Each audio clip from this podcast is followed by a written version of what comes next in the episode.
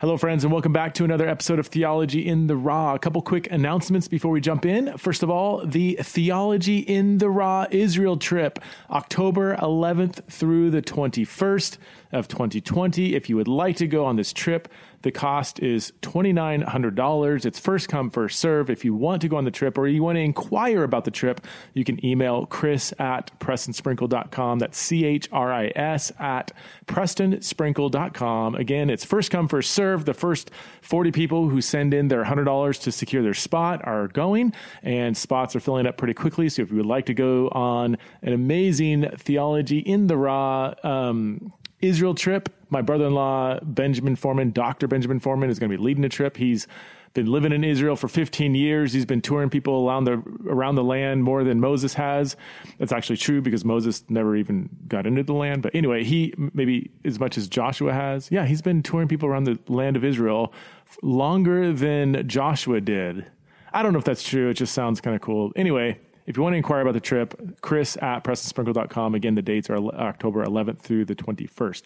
Also, um, my spring speaking schedule is uh, very stacked. So let me just read off a few dates here. Uh, February 9th and 10th, I will be in Orange County, February 9th and 10th, Orange County, uh, at two different churches. Um, that I, um, I'm blanking on the first church. No, let me just look it up here. Um, I will be at um, Branches Church, Huntington Beach. That's on the evening session. That's February 9th. And then the all day leaders session on the 10th, I will be at Rock Harbor Church in Orange County. Uh, March 5th and 6th, I will be in Greeley, Colorado. That's northern Colorado and Greeley. Uh, March 10th and 11th, I will be in Nashville uh, evening event on the 10th and an all day event on the 11th. March 15th, I will be in Seattle, Washington for an evening event. April 30th, I will be in Philadelphia, and uh, April 30th and May 1st in Philadelphia. And there's a few other events that are scattered throughout there. If you want to register, you have to go to centerforfaith.com uh, and register for these events. And again, they uh, some of them do sell out. So if you do want to attend uh, one or some or all of these events, come be a uh, like a groupie or whatever, and just travel the country with me and talk about sexuality and gender. That'd be awesome. Uh, if you want to attend, you can go to centerforfaith.com um, and just go to the events page, and you can look at more details about the events and also register. My guest for today is Dr. Heather Thompson Day. Heather Thompson Day is the author of six books, including Life After Eden, um, and the most recent book, which is uh, Confessions of a Christian Wife. She's also written How to Feed the Mediavore, Cracked Glasses, and a few other books. You can check her out at heatherthompsonday.com. Um, Heather Thompson Day is a professor of communications at Colorado Christian uh, college in uh, in Colorado. Imagine that. Um, and she, so I met Heather. I mean, met. I, I, I came across Heather's voice on Twitter. I just kept noticing her tweeting such awesome and intriguing and challenging things. I just loved the way she thinks, uh, according to Twitter. So I just reached out and said, Heather, would you like to be on Theology in the Raw? I don't, I know hardly anything about you, but you have a really interesting voice. And I looked up her bio and saw that she was like a scholar and a communications professor and has written books and does a lot of speaking. So I had a fantastic time talking to, to Heather uh, Thompson Day, and I am so excited for you to get to know her if you don't know her already. So please welcome to the show for the first time, Dr. Heather Thompson Day.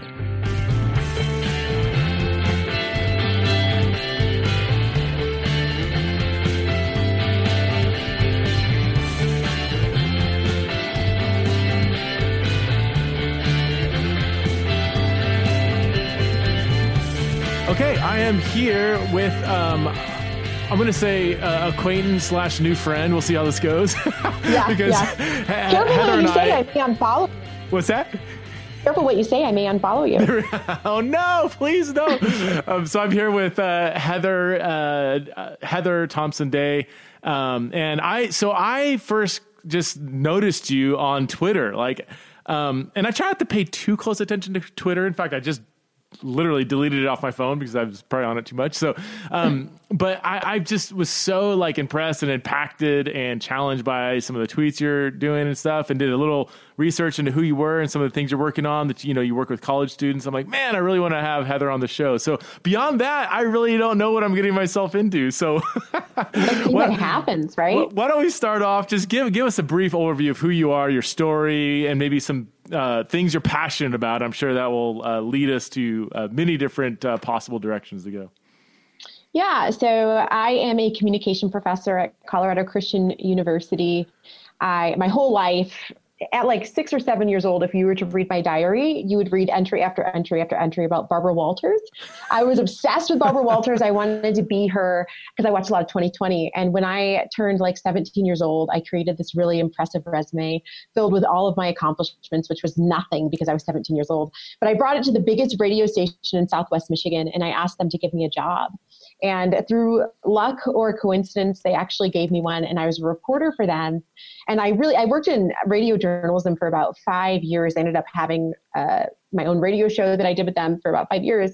And then I took a general level communication course, and it it changed my life. Huh. Um, communication is essentially the study of like how do we build relationships? How do we build relationships interpersonally? How do we build relationships from a corporation to a target audience? How do we build relationships online? How do I build relationships for my church? Yeah. So for me, I'm I love people. I have not met a person that I didn't learn to like, right? Because the more we know about people, the more likely we are to like them anyway. Yeah. So I love yeah. people. And so getting into this field of communication has been just probably the best thing outside of faith that ever mm. happened to me because I feel like I found I found my space um, where I can make a contribution. I think that matters. Were you raised in a Christian home or? I was raised in a Christian home. My dad was an evangelist. So my dad was on Broadway. He was in Jesus Christ Superstar and Hair. And somebody wow. left a religious writing in his taxi cab in New York and he read it and ended up going to seminary and had this huge conversion experience. And so I grew up, I always tell people I grew up in a van. Um, I traveled all around the country and internationally with my dad. He would take Bible stories and make them into musicals which wow. sounds weird, but it was re- he's really talented, so it was really good. And so I kind of I grew up in this space of getting to constantly be in like genuine you know just watching people really really experience god i've mm-hmm. i've also been in spaces where people pretend like they're experiencing yeah. right but i i got to i grew up in this environment and so it's i guess it's not surprising that i want to serve it yeah what, what what kind of denominational background or subculture are you part of or were yeah, part of? my my background is Seventh Day Adventist, which okay. nobody ever knows what that is. Yeah. um, so essentially, we're like Jews who believe in Jesus. That's the best because the only the difference between we're still evangelical Christians, but the only difference is that Adventists keep a Saturday Sabbath. Okay. Um, and they still don't eat pork, which really? probably sounds weird. That's it. Wow. Okay. Just pork though, yeah. not all the dietary laws. No, just pork. They just okay. still don't eat pork. Oh well, and shrimp and stuff. Yeah, the unclean foods. Okay, okay, okay. Yeah. Well, th- there's there's a uh, my my brother in law lives in Israel. He's been there for uh-huh. almost 15 years. Um, and I there's a church here in town. A good pastor friend of mine who's part of a a messianic. Um, congregation like like it'd be very much that like like it's a okay. um, christian con- congregation that pretty much observes the the jewish calendar the holidays um, dietary laws and everything um, yeah, so that's yeah, I'm, I'm, fairly familiar with that. That's that's interesting. I never heard the Seventh Day Adventist thing put in that kind of terms, like Jews who believe in Jesus. Almost. That's so. the best way I explain it to people because everybody knows who the Jews are. Right. Yeah. Right. So, and that is honestly the two, the probably biggest fundamental difference. Well, right. in the dietary one is like, you, there's tons of Adventists who probably eat pork, right? like they don't talk about it. It's not at a potluck, but they may eat it. Um, but Adventists, the big thing is we keep a Saturday Sabbath. Okay. So you've been part of that tradition and still are. Like that's that's where you're raised and are still That part of, okay. where I was raised. My husband is a pastor. Okay. That is the church that I serve. Yeah. But um, I, I, I, do a ton of like interdenominational speaking. My sure. the university I'm at is non-denominational. Um, was Prince Adventist? Oh my goodness, I cannot believe you know this. Right? He was, right? this is like a thing.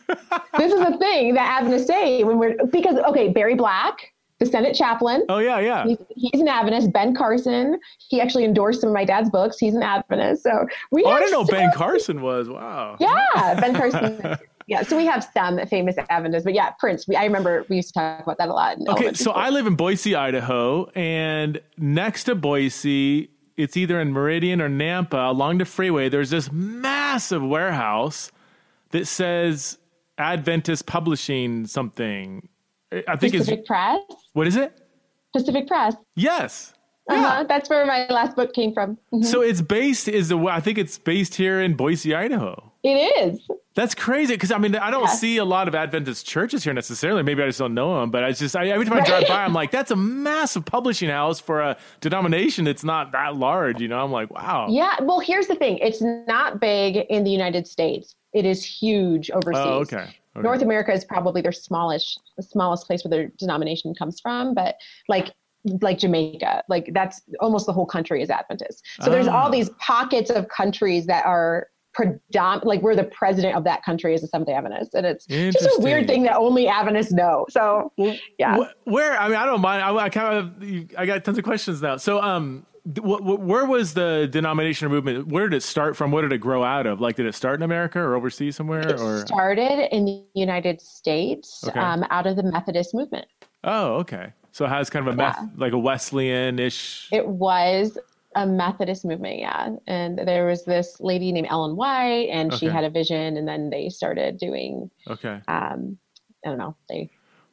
So you guys just did missions really well, then, right? If it's such a global, strong, stronger global presence, or absolutely. So there, it's funny that you're talking to me because I'm probably one of the only Adventists that knows all this information who didn't go to seminary. Um, but yeah, they have a huge, I think it's the number one parochial school system outside of Catholicism. Oh, wow. Okay. So the biggest Christian school network is Seventh day Adventist schools. So there's a ton of, and then they're huge, yeah, and oversee mission work. Okay. Yeah. Wow. Well, that's cool. All right. So here you are. You you um you did, did you, went, you went on in school to do several degrees in communications, right? Or what was your what was tell me your educational journey? Yeah, so my bachelor's degree, I double majored. I did um, communication and journalism because I originally wanted to be a journalist until I took a communication class. And then okay. I did my master's interdisciplinary with communication with a cognate in psychology, which a oh. lot of oh. communication theories come from psychology anyway. Yeah. And then I did my PhD in higher education with a cognate in communication. Wow. And we say communication is primarily speaking or writing or both, or is is that a, is that even a valid question? communication is everything. Okay. Um, it's making meaning out of uh, relationships and conversation. There's nonverbal communication, like that's an entire course that you would have to take if you do a communication degree. Um, there's writing for communication outlets. There's social media is a part of the communication program.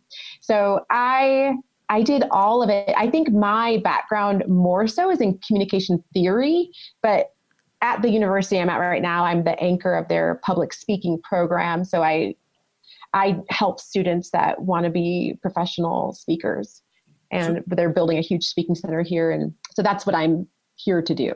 Your, so your primary, you would say, area that you're focusing on is is speaking, like like here. Yes but as far as like my ac- the only reason i'm doing that is because i do a ton of speaking right? Okay. so but my academic background is much more in communication theory. Okay. What are some i mean sense? this is gonna be kind of a broad question but what are some like like if you were on your deathbed and you wanted to share you have five more minutes to live and there's a bunch of people around your bed that want to know like heather all right give, give us the, the the most important things we need to understand when it comes to communication what would be some of those big picture things from from somebody who's a specialist? I mean, I, I speak yeah. a lot too, but I've never like stu- I don't, I don't know what I'm doing. I just get up there and start talking, right, and see what works. Here's you know? the best number one thing I will tell you. I think this is the most important thing in communication is that it's always about the listener. We think about communication and we think it's about the person who's talking. It's not. It's about paying attention to the person who's listening and crafting a message geared off of that person. So, what we say in communication is most people try to bring a person to a message. Huh. Communicators bring a message to a person. Hmm. So the entire goal is how do I, ch- okay, if I was to hand out a survey to most people and say, do you think that you're a competent communicator? The average person would say, absolutely, I talk every day. Most of us are totally incompetent when it comes to communication. It's because of this one principle. Most of us think that communication is about me having a message and I just have to say it, but it's not. It's about how do I say this in a way that you will actually understand it? And let's yeah. take it a step further. If we're looking at persuasion or rhetoric, how do I say it in a way that actually changes how you see things. Right. Are you familiar so, with uh, Jonathan Haidt, psychologist?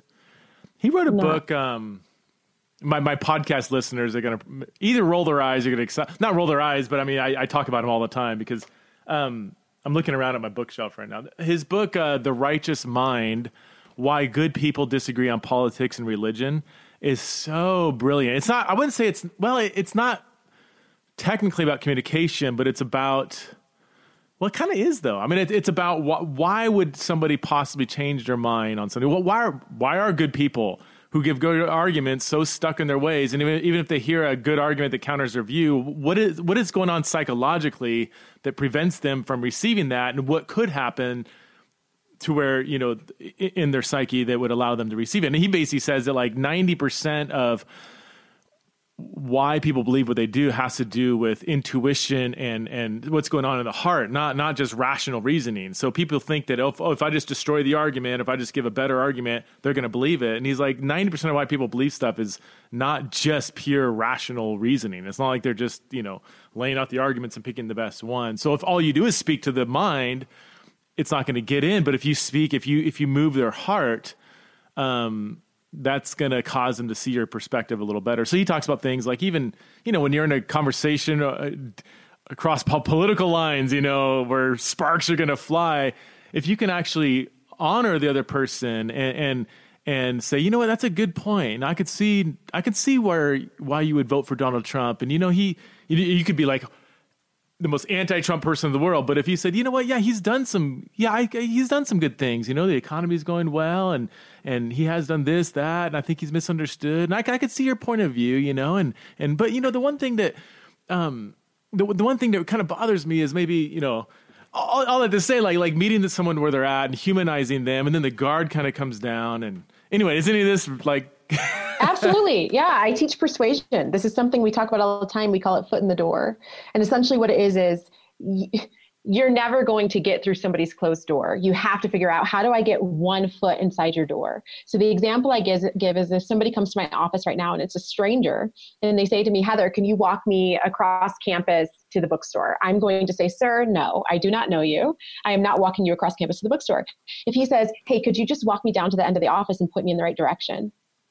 Now I might do that. Right. So now I'm walking him down to the end of the office. And then he says, Hey, could you just take me a little bit further? I'm still not quite sure where I'm going. And so I walk him a little bit further. And then we keep doing this back and forth. Next thing I know, I'm at the bookstore. I never intended to walk this man to the bookstore.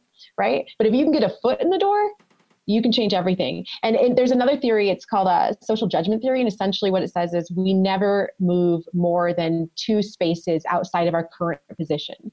So, the goal in communication mm. when it comes to persuasion isn't to take somebody from one anchor point, I support Donald Trump, to he is a horrible human being. Right? Like that is never going to happen. But what you can do is move them two steps outside of I support Donald Trump.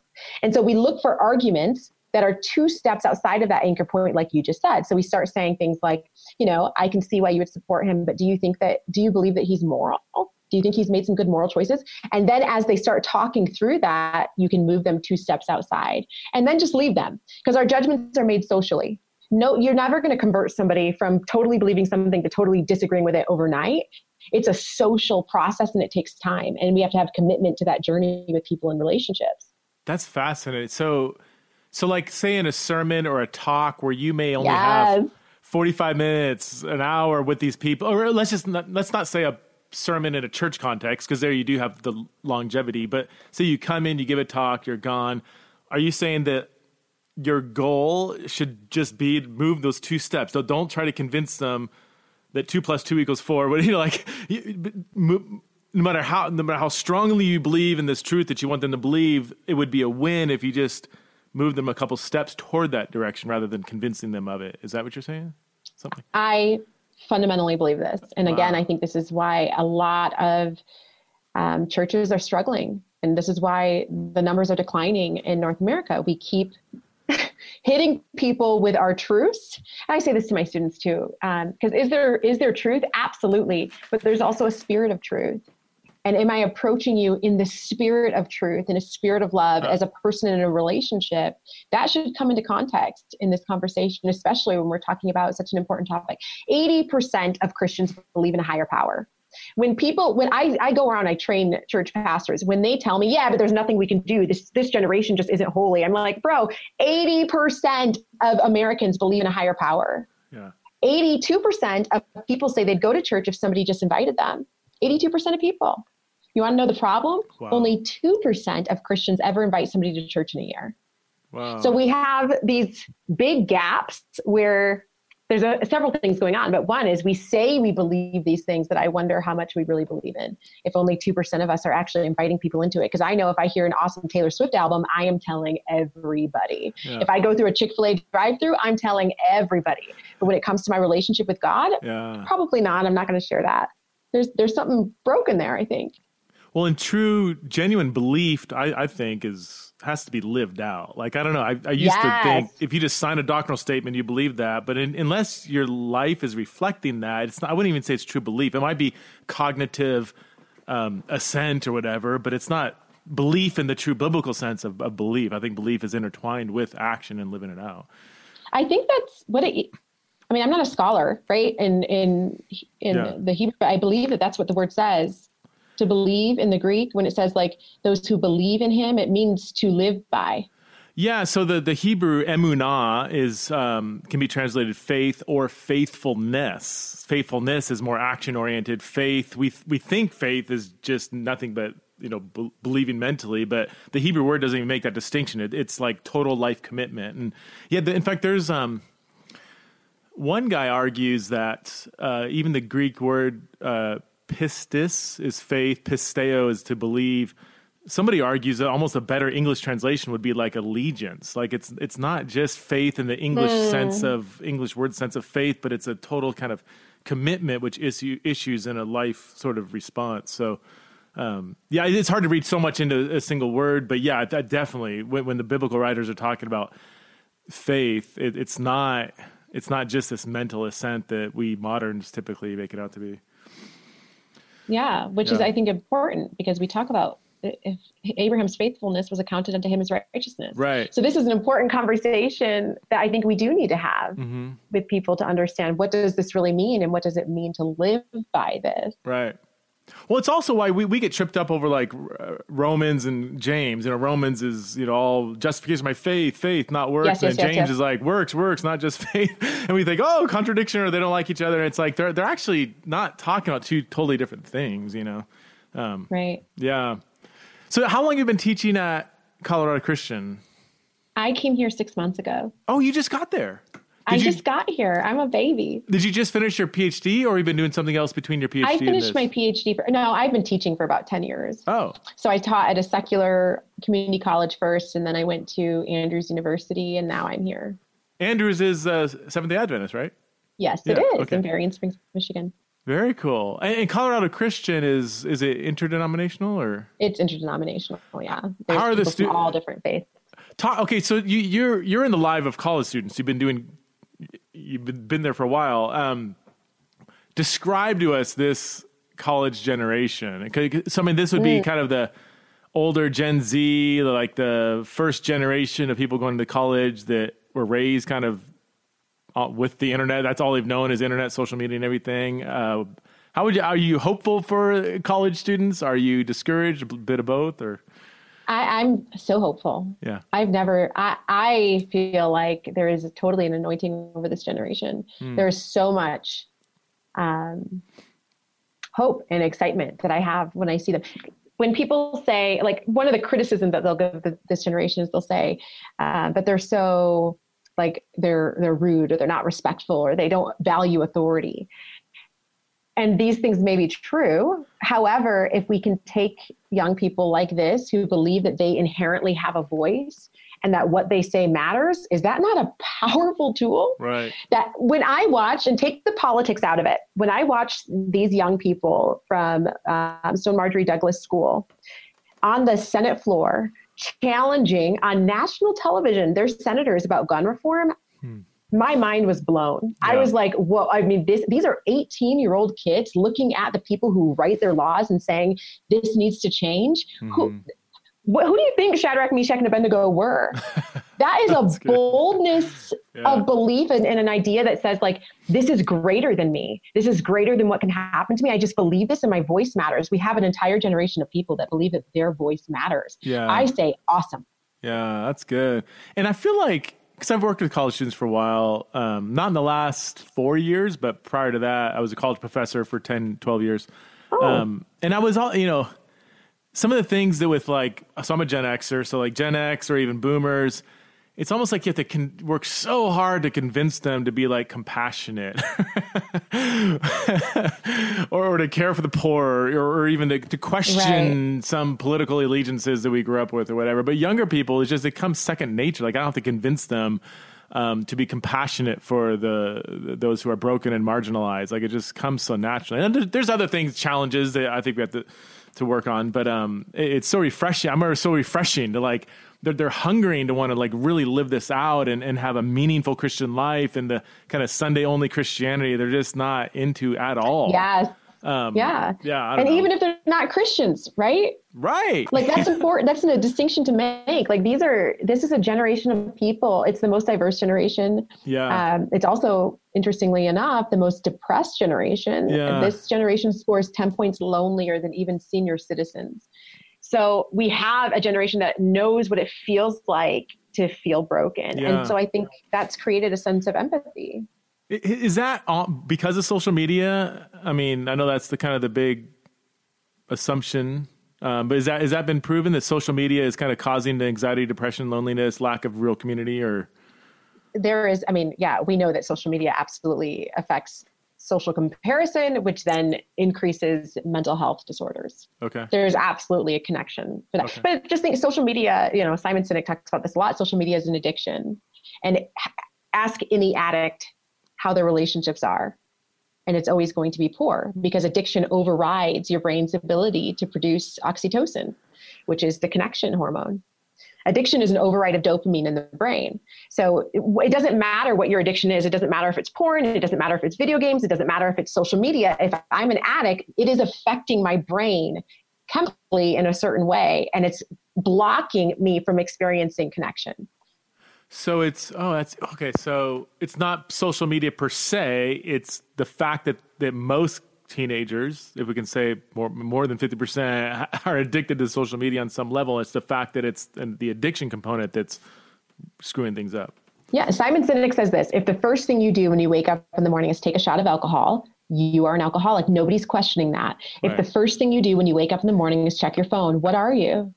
Oh, if you have to go from room yeah. to room with your phone, if you can't pee without putting your phone down, yeah, there, there's something going on neurologically. Yeah so the more I'm aware of it, so that's why for me on my Sabbath, I fast from social media. I don't get on. Yeah. That is me trying to detox my brain from this need to constantly be in the know.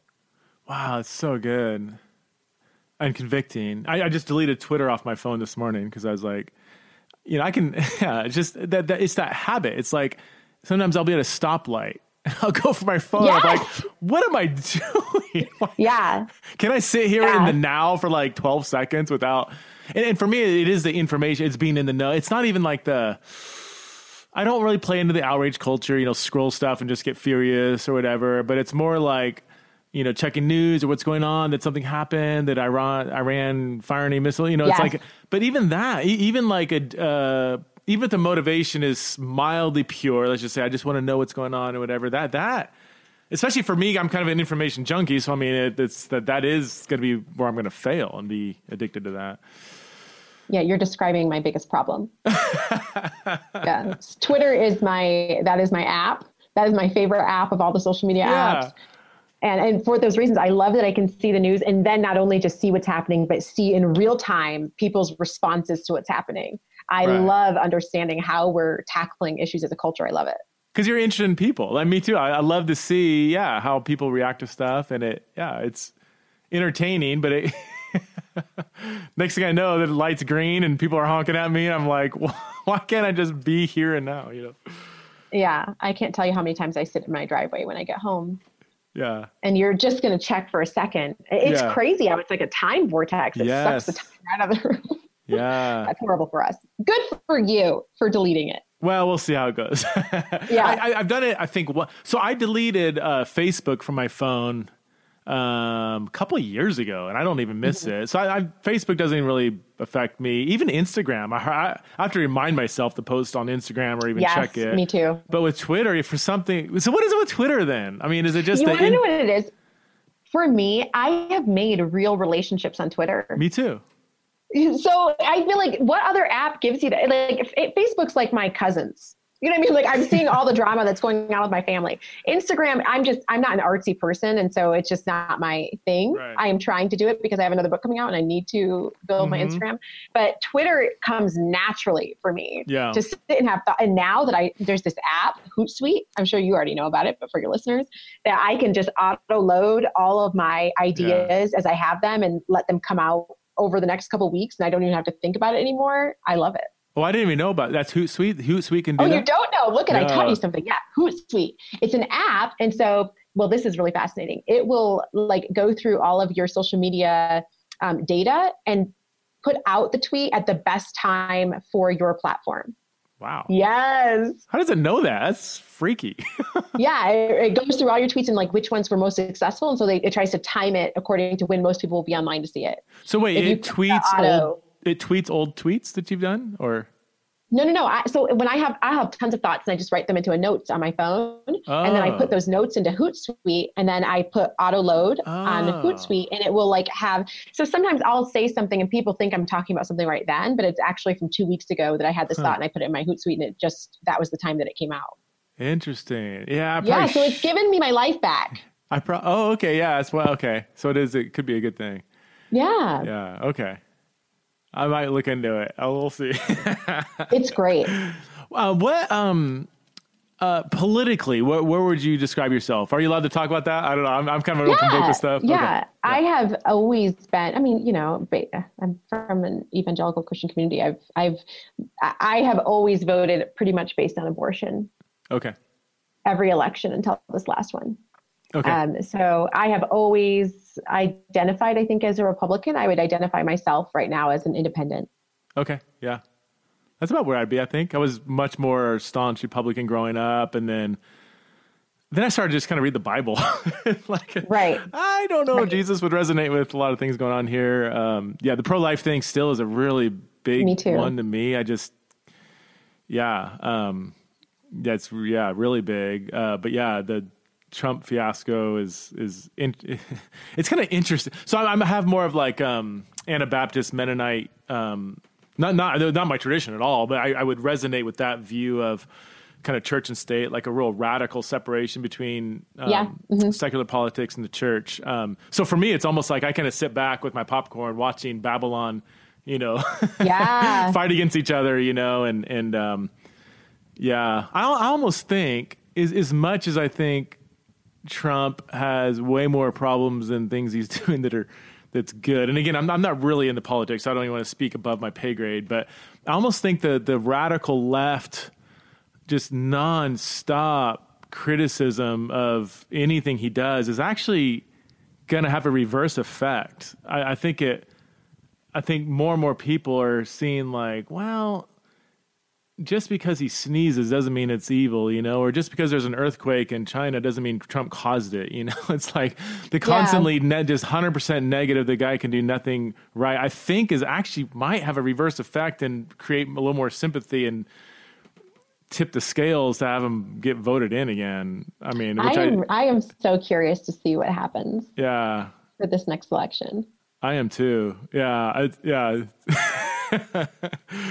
I don't know politics. I just, I just, it feels like it's gotten so, and maybe it's always been like this. I don't know, but so excessively partisan.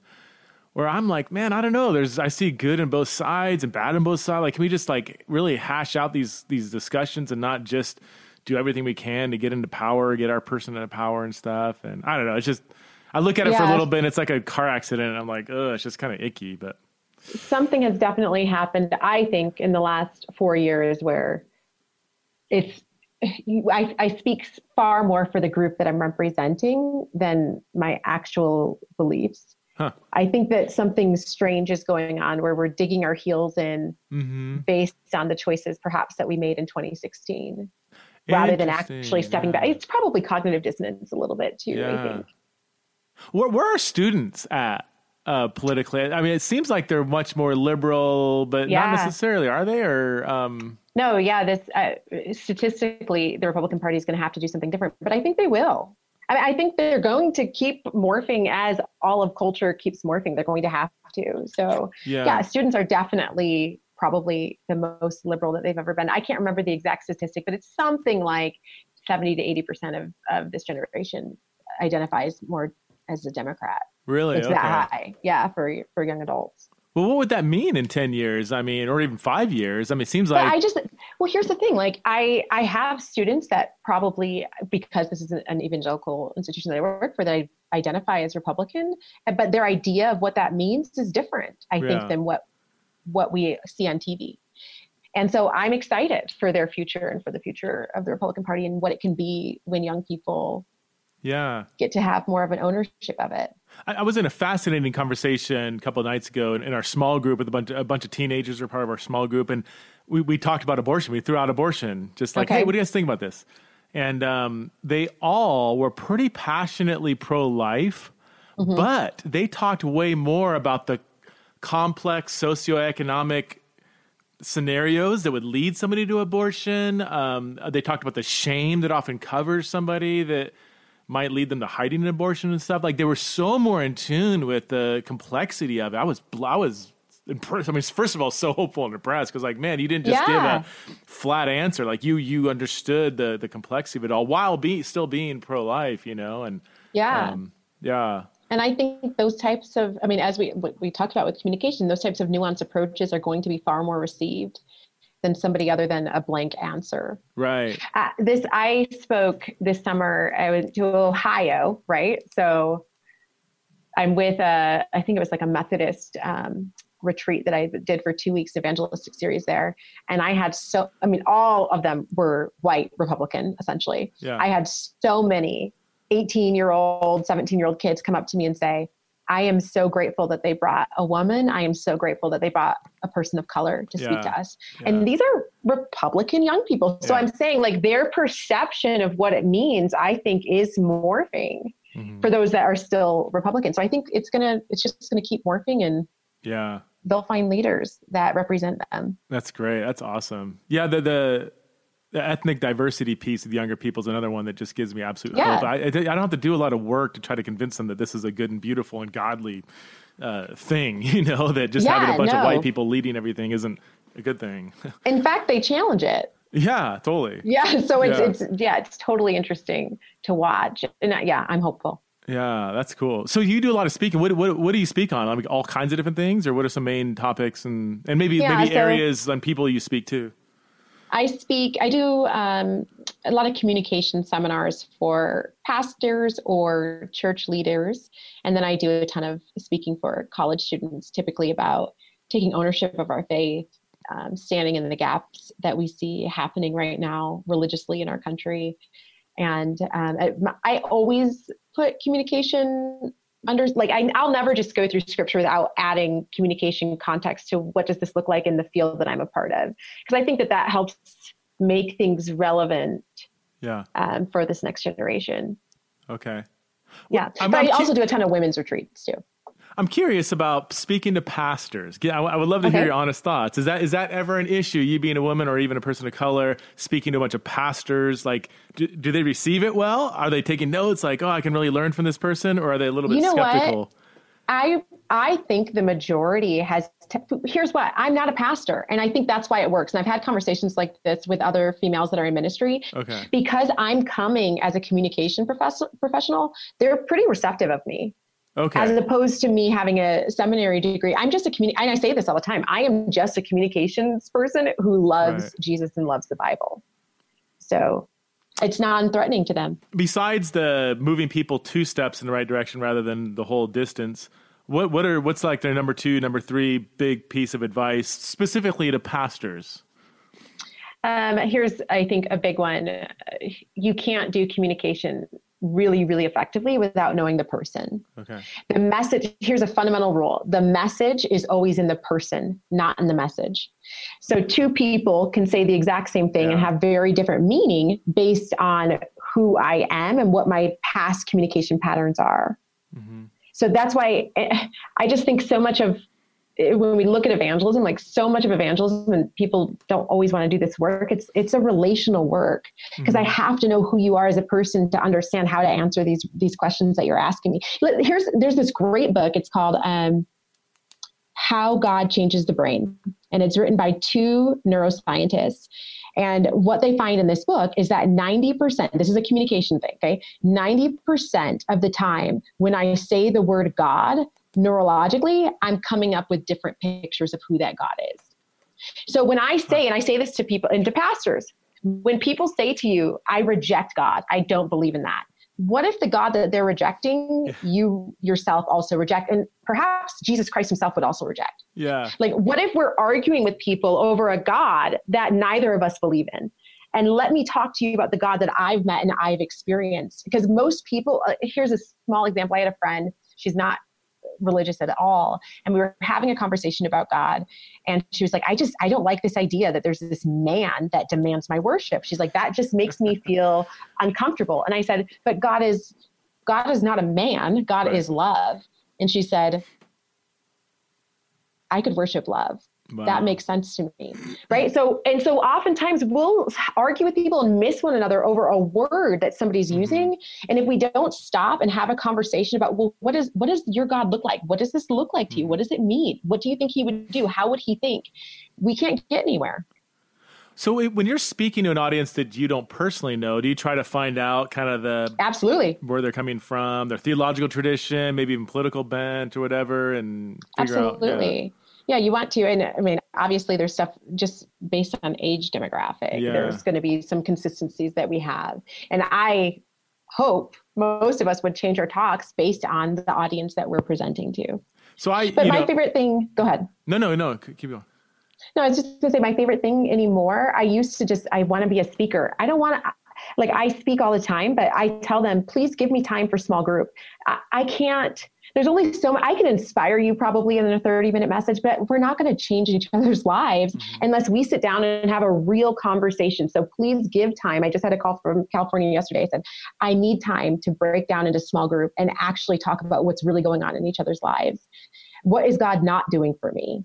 Not just what he is doing. What is he not doing for you? Where are you coming from in this disconnect that you're experiencing or this numbness that you're experiencing? To me, I have found for myself that these small group opportunities after a presentation uh-huh. change the game.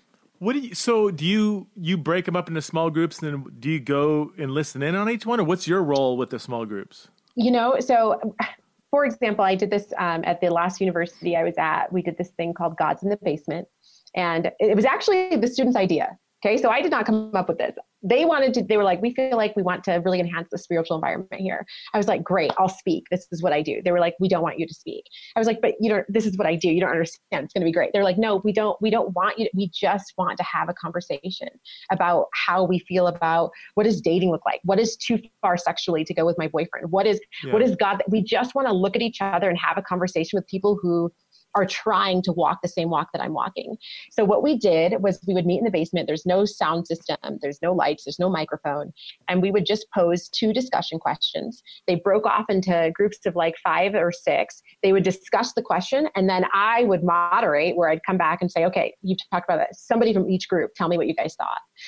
when I tell you that 80% of these conversations ended in like uh, the entire room like sobbing, Hmm. It was the most powerful experience and it wasn't centered around me. And that's mm-hmm. what I, I really had to change how I view communication and how I view Christianity and faith. Like, we need a new power movement for the church, and a movement is not based on one person. Right. It's not a movement unless it can move without you. Man, I got to think about this. So, so I give you know all day seminars, 8 yeah. 8:30 to 3:30 and I do build there's Q&A time and then like I think three sections where I have people. I'll throw out a scenario, have them talk in small groups for like ten minutes, and then they share their response or whatever. For one, it just breaks it up. I mean, I I, I get sick Yeah. of hearing myself, uh, and Right, who can right. who can listen to a talking head all all day? Um, but I do. I, I feel like those are typically turning points within the day. Like it's just something just feels so Yes. natural and real, and then they have a voice too. And sometimes it can become a little difficult if when they give a response, it's like a really not good one. Like here's a pastoral situation. Like, well, I would do this, and I'm like. Don't do that. And, But you, know, can open it to them. Uh, What do you guys think about what he just said? And then Right. other people challenge each other's ideas in a space of love and safety. Yeah, I might. I mean, this is on the air in front of thousands of people, but I mean, I, I, I might send you an email because I'm, I'm going to be in Greeley, Colorado, um, Oh, in March, giving an all day talk. I would okay. uh, love to pay for your regist- everything if you were interested in coming, but but also like I would love feedback, like just from a communication standpoint. Like, And from a speech teacher, I will be there. oh gosh, that'd be amazing. I mean, it's on Yeah, sexuality and gender, so very relevant to I'm sure stuff you're working Oh, with. that's interesting. Um, yeah, I'll, I'll send you the info. who's it but to? that- Who's the audience? Who's the audience? uh, mainly uh, pastors, church leaders. Um, I get a decent amount of parents with like LGBT kids that, that come, but typically it's it's it's aimed at uh, ministry leaders, primarily church, but also we get a lot, lot of like campus ministries as, as well. So And is it how do we handle these conversations? yeah, kind of. It's it's basically. Um, so I, I divide it into kind of three areas, not not consecutively, but uh, relationships. Just for those of us who aren't LGBTQ, uh, how do we understand the relationship between the church and the LGBT community, and kind of like, or just LGBT people? What are some things that a lot of straight people just don't get and need to get. Um, number two, we do a lot of theology. We talk a lot about theology, sexuality, gender. And then number three, uh, ministry. We do ask, I get down to the nitty gritty questions like, how do you handle a membership policy, a doctrinal statement, this, that. And um, so it's kind of just an A, A to Z overview of if you're in ministry, how, what should you know about this conversation in, in one day, you know? That sounds fascinating and yeah. so necessary. Oh yeah, no, it's it's fun. I mean, I've been. I think this will be my maybe thirtieth one I've done. Um, so I've been doing it for a while. But I I would love to get. Um, yeah, I would love to get feedback from you. Like even like, hey, you went a little too long on a monologue here. Maybe you do another small or whatever. Um, yeah, I would love to hear what you. Yeah. I'd love to hear your wisdom. yeah just know that this generation is it used to be i i sh- i think therefore i am right i feel most Yeah. alive most at peace most fulfilled when i'm thinking and now it's i share therefore i am Yeah. so i've had to totally change the way i do class Huh. because they can't just listen to me talk for an hour and 15 Right. minutes i have to break it up Yeah. with what does this mean to you what does this look like where are we seeing this in our real lives and Yeah. then giving them space not to just turn to a partner but then open it up to everybody okay what did you guys discuss and of course once i discuss it with a partner for the introvert person that's there i feel more confident being able to share that That's with the rest of the group Yeah. and they will walk away remembering far more if they've talked Is that is that is that a fact? That's a Yes, yes. If you do not, so, ah, I wish I had this too. Um, I read this study and it was saying like if you don't provide time for them to discuss the idea after you've shared it, they'll not remember the idea. They're like far less likely to remember the idea.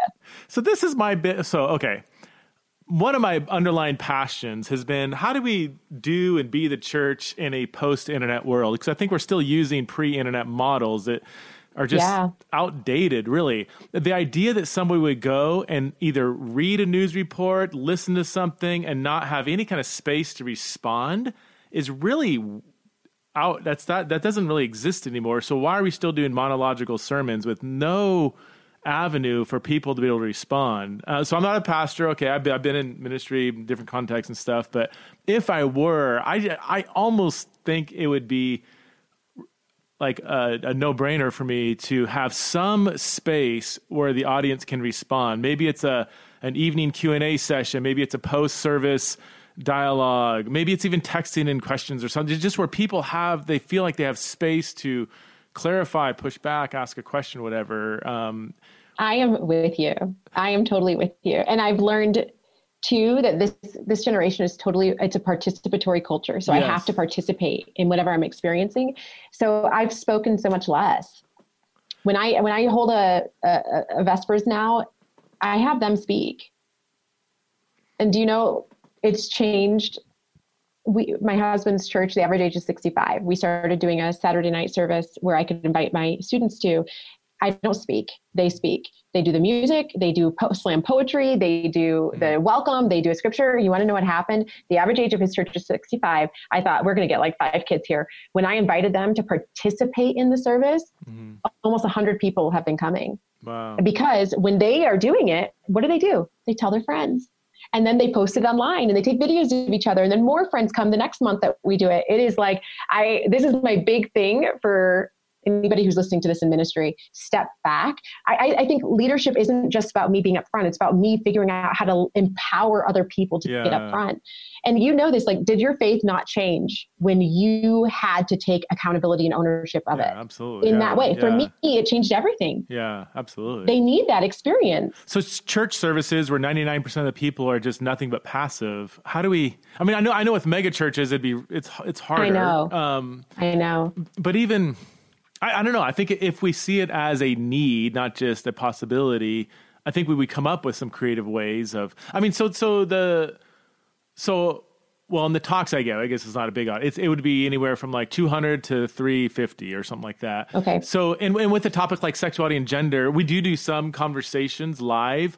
But when it comes to questions, I've done live questions in the past, and it, it actually doesn't go well. So I do a, um, I've got a whole platform of of where they can text in a question, and then they, but they vote on the questions, and the the ones that get voted on the most get pushed to the top. And so I'm addressing the questions on a screen in order of the ones they want me to address.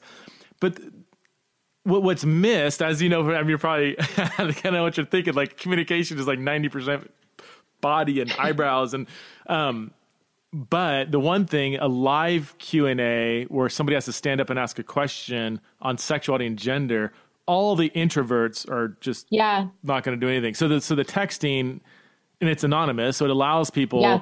It allows people to say, "Hey, I'm gay. How do I come out to somebody?" You know, which Yeah. they're never going to obviously ask um, in, in a large audience, but um, but so even something like that, I don't know, like like even a mega church or a large service, you you could have some kind of space where people could at least text in questions or something. If anything, you're just saying, "I honor your voice, your question. I want to Yes. respond." Right? I mean, Yes. But even in a megachurch, can we not pause and say, talk about this to the person next to you? right? Yeah. Get up and move two rows and talk about it to that. I mean, when when I do it with my students, I never just say talk to the person next to you.